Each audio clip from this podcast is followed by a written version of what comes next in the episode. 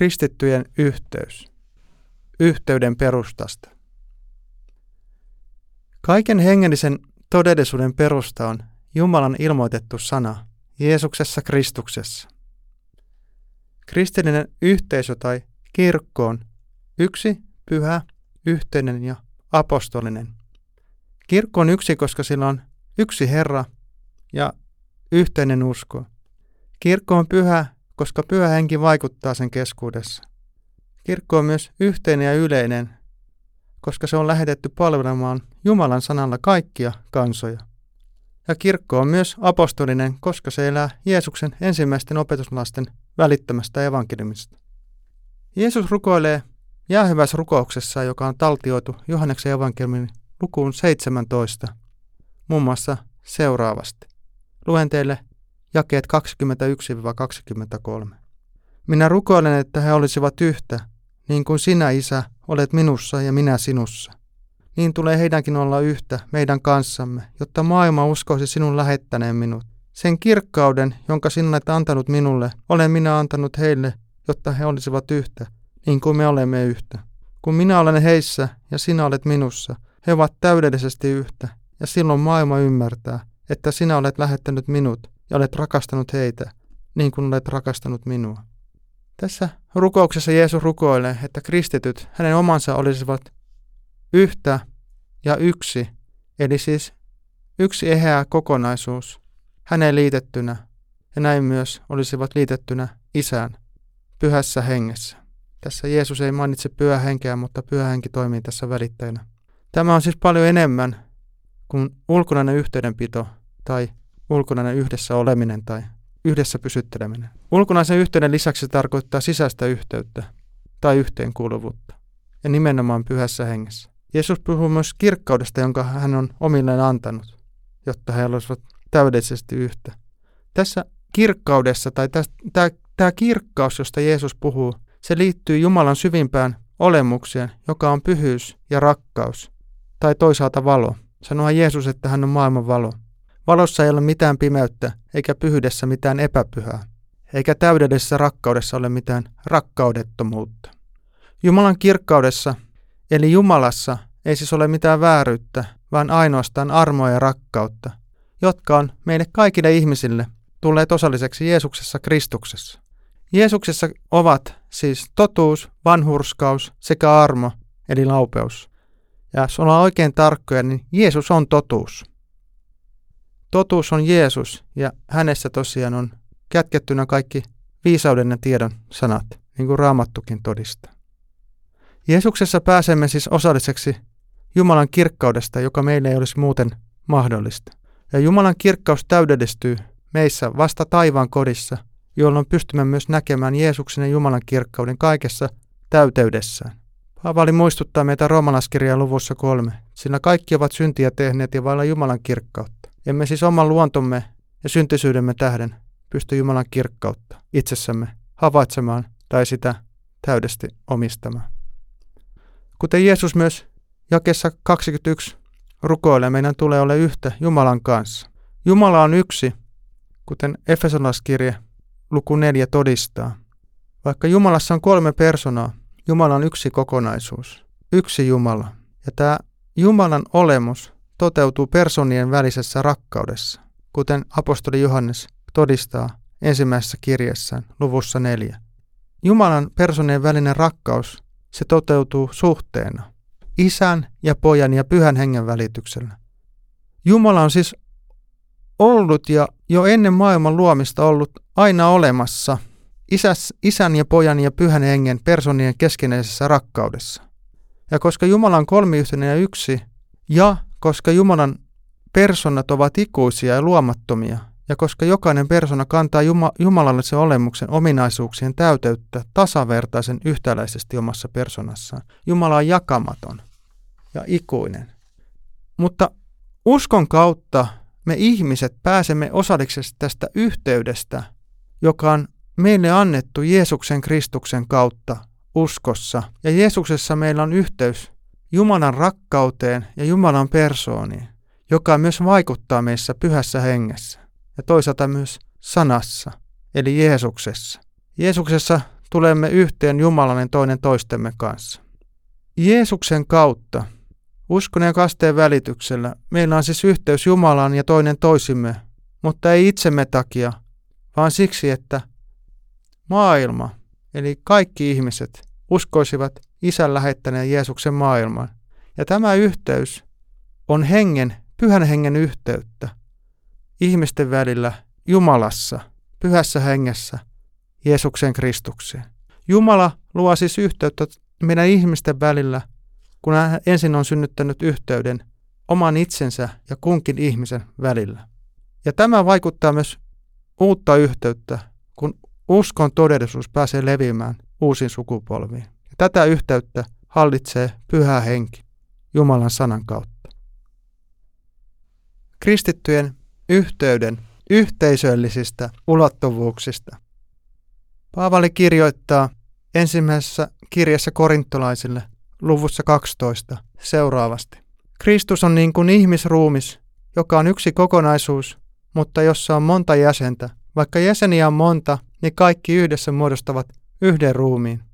Me kaikki olimmepa juutalaisia tai kreikkalaisia, orjia tai vapaita, on kastettu yhdeksi ruumiiksi. Yksi ja sama henki on yhdistänyt meidät. Kaikki me olemme saaneet juoda samaa henkeä. Te olette Kristuksen ruumis, ja jokainen teistä on tämän ruumiin jäsen. Nämä siis jakeet 12, 13 ja 27 luvusta 12. Paavali puhuu myös luvussa 12 ja myös luvussa 13-14 armolahjoista ja palvelutehtävistä, joita Jumala on henkensä välityksellä antanut omilleen, eli seurakunnalle. Kristittyinen keskinäinen yhteys on Kristuksen kutsumien ihmisten hengellistä yhteyttä. Kristittyjen yhteys ei kuitenkaan ole tapojen eikä inhimillisten perinteiden samanmuotoisuutta. Tätä yhteyttä ei luo, ei luo myöskään yhteinen tunne. Yhteyden perusta on yhteinen usko, johon pyhä henki liittää meidät sanan ja sakramenttien välityksellä. Kuten hyvin tiedämme, historian aikana kristillinen kirkko on jakautunut eri kirkkokuntiin ja yhteisöihin. Jeesuksen rukous, että hän omansa olisivat yhtä, velvoittaa meidät etsimään keskinäistä yhteyttä uskossa ja rakkaudessa. Kristittyjen yhteys on siis yhteyttä Jeesuksen Kristuksen kautta ja Jeesuksessa Kristuksessa.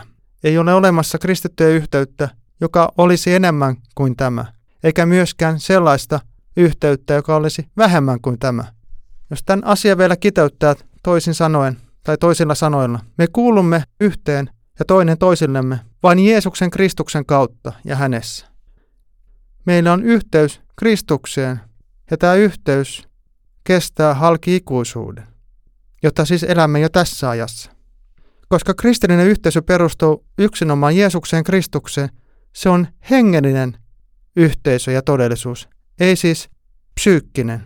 Tästä syystä se eroaa kaikista muista yhteisöistä. Hengelliseksi nimitetään raamatussa sitä, mitä, minkä pyhä henki luo, joka antaa sydämeemme Jeesuksen Kristuksen herraksi ja vapahtajaksi. Voidaan sanoa, että psyykkiseksi eli sielulliseksi nimitetään raamatussa kaikkea sitä, mikä nousee ihmissielun luonnollisista viettymyksistä, voimista ja lahjoista. Kun hengellisessä yhteisössä hallitsee yksinomaan Jumalan sana, sielullisessa yhteisöelämässä sanan rinnalla on myös ihminen erityisenä kokemuksineen, voimineen ja kykyineen. Hengellistä yhteisöä sitoo yksinomaan Jumalan sana, kun sielullista yhteisöä sitovat lisäksi ihmisen, ihmiset omana itsenään. Hengellisessä yhteisössä on kaikki valta ja kunnia ja herruus luovutettu Jumalalle, kun taas sielullisessa yhteisössä tavoitellaan ja kehitellään henkilökohtaisia vaikuttamisen ja myös vallan alueita. Kun sielullinen yhteisöelämä, siis tämä arkinen todellinen, todellisuus eri yhteisöinen ja todellisuus saavat hengellisessä yhteisössä liikaa valtaa tai vääränlaista valtaa ja todellisuutta. Henki ja Jumalan sana siirretään mahdollisesti syrjään tai ainakin annetaan niille vähempi tilaa. Silloin saattaa tulla tämmöisiä psyykkis- ja sosiaalisia tekijöitä, tarpeita vaikutuksenaan ja vääristää tätä hengellistä todellisuutta. Kuitenkin hyvä tässä vaiheessa huomioida, että mikään hengellinen yhteisö ei ole puhtaan hengellinen eli täydellinen maan päällä, koska meissä vaikuttaa edelleen myös vanha luontomme ja myös ihmiselämän kuuluvat psyykkis-sosiaaliset ja muut lainalaisuudet. On hyvä muistaa, että kristittyjen veljeys, josta Paavali puhuu Filippiläiskirjan ensimmäisessä luvussa, ei ole ihanne, vaan todellista yhteisöllistä elämää, joka on hengen todellisuutta.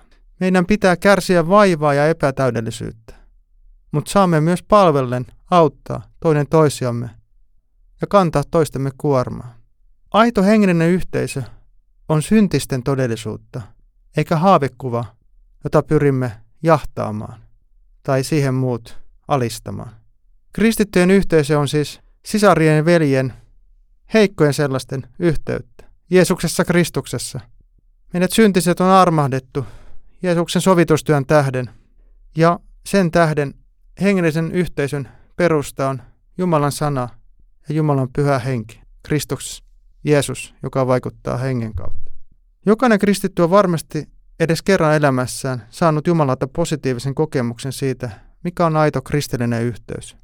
Kuitenkin tällaiset kokemukset ovat verrattain harvinaisia, emmekä saa niiden perusteena rakentaa kristillistä yhteyttä, joka perustuu yksin Jumalan armoon ja laupeuteen, että hän on ottanut meidät yhteyteensä ja lahjoittanut itsensä ja myös hengellisen yhteyden ja myös yhteisön. Pidetään siis huolta, että Jumalan sana ja pyhä henki pääsee meissä vaikuttamaan ja olemaan ensisijalla meidän hengellisessä yhteisöelämässä, eikä mikään muu. Miten elää kristittyjen yhteyttä todeksi? Paavali kirjoittaa Kolossalaiskirjan luvussa 3 jakessa 16 näin. Antakaa Kristuksen sanan asua runsana keskuudessanne. Opettakaa ja neuvokaa toisianne kaikilla viisaudella ja laulakaa kiitollisin mielin Jumalalle psalmeja, ylistysvirsiä ja hengellisiä lauluja. Yhteiset hengelliset tilaisuudet ja yhteinen hengellinen elämä, kaikki ne muotoinen, muotoineen, on tärkeää kristittyjen yhteistä elämää. Ja tämä kulminoituu Jumalan palvelukseen ja sen kautta. Jumalan palveluksessa tosiaan kerännymme fyysisesti yhteen, samaan tilaan, vaikkakin nykyään on tietysti etäyhteysmahdollisuus monissa Jumalan palveluksissa. Mutta kerä, kerännymme yhteen kuulemaan Jumalan sanaa ja mitä Jumala tahtoo meille puhua. Kuullaan Jumalan op- sanan opetusta, lähestymme rukouksin, esirukouksin Jumalaa Eli tuomme Jumalalle sen, mitä meillä on sydämellä, pyyntömme, kiitoksemme, tarpeemme. Ja saamme kerääntyä yhteen sakramentin ehtollisen äärellä. Jumalan, voisi sanoa perheväen yhteys on siis monipuolista ja syvää hengen yhteyttä. Kuitenkin kristyyden yhteyden perusta on yhteys Kristukseen ja vain yhteys Kristuksen kautta. Kun Kristus ja hänen sanansa saa enemmän sijaa meissä, on sillä myös vaikutuksia meidän kristittyjen yhteisen elämään. On tärkeää, että näemme toisiamme usein ja säännöllisesti. Kun elämme yhdessä, niin voimme tukea toinen toisiamme. Myös näin voisi sanoa pitää yllä raitista ja tervettä opetusta ja tukea toisia heikkoudessaan. Voimme myös välttää näin vääriä opetuksia ja vääriä opettajia ja juurtua syvemmin Kristukseen, joka on myös uskoelämän yksi tarkoitus, keskeinen tarkoitus. Tästä muun muassa Paavali puhuu kolossalaiskirjan luvussa kaksi. Kun juurumme syvemmin Kristukseen, se vahvistaa uskoamme, lisää rakkauttamme, antaa oikeaa ymmärrystä ja uudistaa sisäistä olemustamme. Sillä Jeesuksessa Kristuksessa on kaikki viisauden ja tiedon aarteet kätkettynä. Kolossalaiskirja luku 2, jakeet 2-3. Kuitenkin yhteisöelämässä on tärkeää tämä yhteinen elämä, yhteiset tilaisuudet. Sen lisäksi on tärkeää myös yksin olemisen, voisi sanoa, tärkeys. Molempia tarvitaan. Yksin myös arjessa, kun toimimme, niin rukoilemme Jumalaa, luemme myös sanaa ja raamatun sanaa ja kuulemme siinä Jumalan ääntä. Kun sanan edessä vaikenemme usein myös yksin, niin johtaa se oikeaan kuuntelemiseen ja samalla myös Jumalan sanan oikeaan opettamiseen tai puhumiseen oikealla hetkellä. Eli me tarvitaan studeeramista Eli sitä, että me hiljennytään Jumalan kasvo edessä yksin ja luetaan raamattua, jotta me voidaan myös rakentaa yhteisöä. Nimittäin me olemme yhden ruumiin jäseniä ja koko olemassa olomme ajan kaikki meistä palvelee koko ruumista ja sen terveyttä, vaihtoehtoisesti sairautta. Yhdessä ja yksin. Sen takia on tärkeää, että me valvomme ja pidämme huolta, että, että Kristus pääsee hallitsemaan meidän elämää totuudessa ja sanassa, pyhässä hengessä, sekä yhteisinä hetkinä, mutta myös yksinolona hetkinä. Dietrich Bönhöfer on kirjoittanut, että siunattu se, joka yksin ollessaan elää yhteisön voimasta, ja siunattu se, joka ylläpitää yhteisöä yksinolonsa voimalla. Mutta sekä yksinolon voima että yhteisyyden voima ovat yksinomaan Jumalan sanan voimaa, joka on todellisuutta niin yksityiselle kuin yhteisölle. Meidän onkin varoittava sitä, etteivät mielipiteet tai voisi sanoa vähäpätöiset opit erossa vedä meitä erilleen muista. Paavali muistuttaa muun muassa roomalaiskirjassa ja efesolaiskirjassa, että uskovat ovat yhtä ruumissa, hengessä, toivossa, Herrassa, uskossa, kasteessa, rakkaudessa ja Jumalassa. Ja tätä ykseyttä koetaan näissä seuraavasti. Uskovien yhteydessä, eli fyysisesti seurakunnassa, me kokoonnumme yhteen. Pyhässä hengessä, joka aikaan saa tämän yhteyden. Toivossa, joka on tuleva kirkkaus, johon meidät uskovat ovat kutsuttu. Ja Herrassa, mikä tarkoittaa uskoa Kristukseen ja henkilökohtaista suhdetta sitoutumista Jeesuksen Kristukseen. Ja Kristukselle kuuluu kaikki hänen omansa, eli kaikki yhteisön jäsenet. Me ollaan uskossa yhtä, koska Jumala herättää meissä uskon jokaisessa henkilökohtaisesti. Me ollaan kasteessa yhtä, koska on yksi kaste, yksi usko ja yksi Herra, kuten Paavali Efesolaiskirjassa muistuttaa. Taisin sanoa vähän väärin, väärässä järjestyksessä, mutta tämä on tärkeä. Kaste on yksi ja kasteen kautta me tulemme seurakunnan jäseneksi. Rakkaudessa, joka, jossa elämme totuutta, julki ja kasvamme Kristukseen. Ja Jumalassa tosiaan olemme viime kädessä yhtä. Jumala, isämme, hallitsee ja huolehtii meistä ikuisesti. Mainitsen vielä lopuksi ehtoollisen, jossa tulemme nauttineeksi Jeesuksen Kristuksen ruumin ja veren. Eli se lisää yhteyttä kristittyjen välillä ja meidän yhteyttä Jumalaan sekä kaikkien pyhien kanssa tässä ajassa ja niiden kanssa, jotka ovat siirtyneet ajasta ikuisuuteen. Luen vielä lopuksi Efesolaiskirjeen luvusta 4 jakeet 3-6. Pyrkikää rauhan siten säilyttämään hengen luoma ykseys. On vain yksi ruumis ja yksi henki, niin kuin myös se toivo, johon teidät on kutsuttu, on yksi. Yksi on Herra, yksi usko, yksi kaste. Yksi on Jumala, kaikkien isä. Hän hallitsee kaikkea, vaikuttaa kaikessa ja on kaikessa. Amen. Kristittyjen yhteyden hedelmät. Jeesus sanoo Johanneksen evankeliumissa luvussa 15 jakeessa 8 seuraavasti.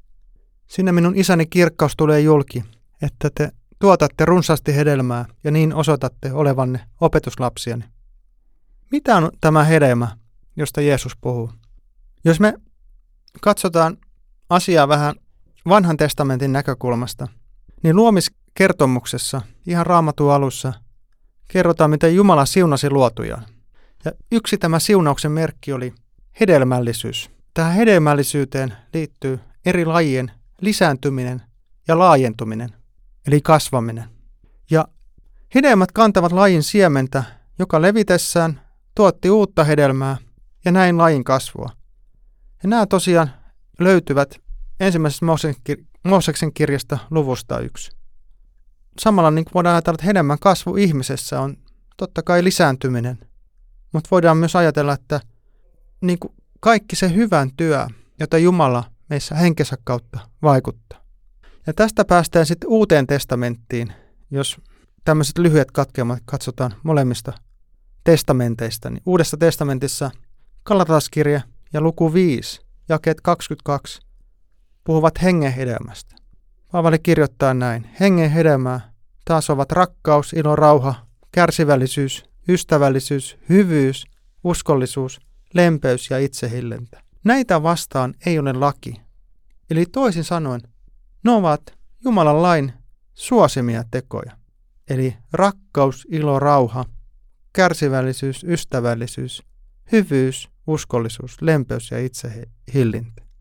Eli näistä me nähdään myös, miten Jumala henki, pyhä henki vaikuttaa näitä hyviä hedelmiä, eli vaikutuksia meissä ihmisessä meidän ihmisten kautta ympäröivän yhteisön ja yhteiskunnan. Suurin hengen hedelmistä on rakkaus, jonka Paavali mainitsee ensimmäisenä hengen hedelmänä. Ja rakkaudesta Paavali puhuu enemmän ensimmäisessä korintolaiskirjassa sen luvussa 13, jossa on niin sanottu rakkauden ylistyslaulu. Suurin on siis rakkaus, joka ohjaa kaikkia Jumalan toimintaa ja myös hänen työntänsä meissä. Ja jos oikein tarkkoja olla, niin rakkaus sisältyy kaikkiin muihinkin hengen hedelmiin. Kun rakastamme toisia, toisin sanoen olemme rakkaudessa eli Jumalassa, tuotamme hengen hedelmää. Jos taas emme pysy Jumalassa, niin emme pysty tuottamaan hengen hedelmää, vaikka toisinaan näin saattaisikin näyttää. Ilman yhteyttä Jumalan emme pysty löytämään todellista yhteyttä myöskään itsemme tai toisiin ihmisiin. Yhteys voidaankin ymmärtää rakkauden synonyymina, kun se toteutuu Jumalan rakkaudessa ilmentään sitä. Rakkaushan toteutuu suhteessa ja viime kädessä on suhde Jumalassa ja Jumalan kolmen persoonan välillä. Hengen hedelmät, erityisesti rakkaus, luovat kasvua useassa suhteessa. Kun ne lisääntyvät, eli rakkaus lisääntyy, voimme kristittynä kasvaa ylöspäin suhteessa Jumalaan, eli oppia tuntemaan Jumalan paremmin ja enemmän juurtua hänen todellisuutensa ja Kristuksen Jeesuksen sanassa ja hengessä. Tällä voimme oppia myös tuntea Jumalan ja rakastamaan Jumalaa entistä paremmin. Samalla opimme tosiaan tuntemaan itsemme aidommin ja myös Jumalan hänen sanansa kautta. Ymmärrämme paremmin myös oman elämämme tarkoituksia, miten elää ja mitä ehkä tekoja tai millaista elämää välttää. Me kasvamme myös kohti toisia ihmisiä, koska hengen hedelmät rakentavat sekä ihmistä, jossa ne vaikuttavat, että muita, joiden yhteydessä ja hyväksi ne hengen hedelmät ilmenevät ja vaikuttavat.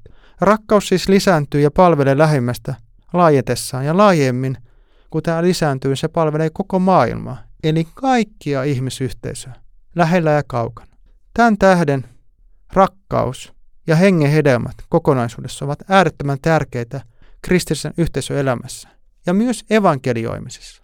Että me ollaan se Jumalan tai maailman valo ja suola, Jumalan lähettiläät, jotta maailma uskoisi, että me rakastetaan toinen toisiamme, mutta myös kaikkia ihmisiä. Kuten Paavali opettaa, niin meidän on hyvä kiinnittää, huomiota siihen, mitä kylvämme.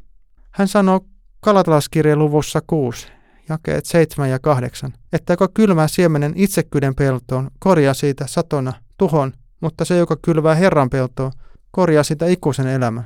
Kristittyjen yhteys sekä Jumalan että ihmisiin näkyy ennen kaikkea rakkauden lisääntymisenä, joka kylvettynä lisääntyy, eli on hedelmällinen.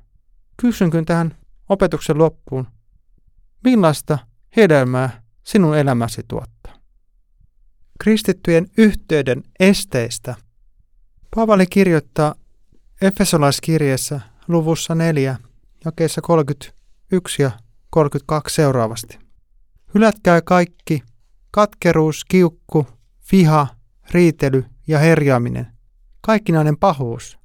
Olkaa toisenne kohtaan ystävällisiä, lempeitä ja antakaa toisillenne anteeksi, niin kuin Jumalakin on antanut teille anteeksi Kristuksen tähden. Paavali tuo tässä esiin sen, että, että tämmöinen vääränlainen, voisi sanoa itsekäs ja paha elämä estävät kristittyjen yhteistä elämää. Meidän pitää antaa myös anteeksi niin kuin Jumala on antanut meille Kristuksen tähden anteeksi. Paavali muissa kirjassaan puhuu sitä, kuinka meidän pitää rakastaa toinen toistamme, juurtua Kristukseen ja elää pyhää ja kunniallista elämää ja tietysti välttää syntiä. Näistä asioista hän kirjoittaa, asioista hän kirjoittaa muun muassa ensimmäisessä kirjassa Tessalonikalaisille. Nimittäin synti estää Jumalan armon työtä meissä – saattaa surulliseksi Jumalan pyhän hengen. Itsekkyys, ylpeys ja vääränlainen rakkaus tai rakkaudettomuus estävät meitä elämästä sitä yhteyttä Jumalan ja toisiin ihmisiin, joihin Jumala meitä Kristuksessa kutsuu.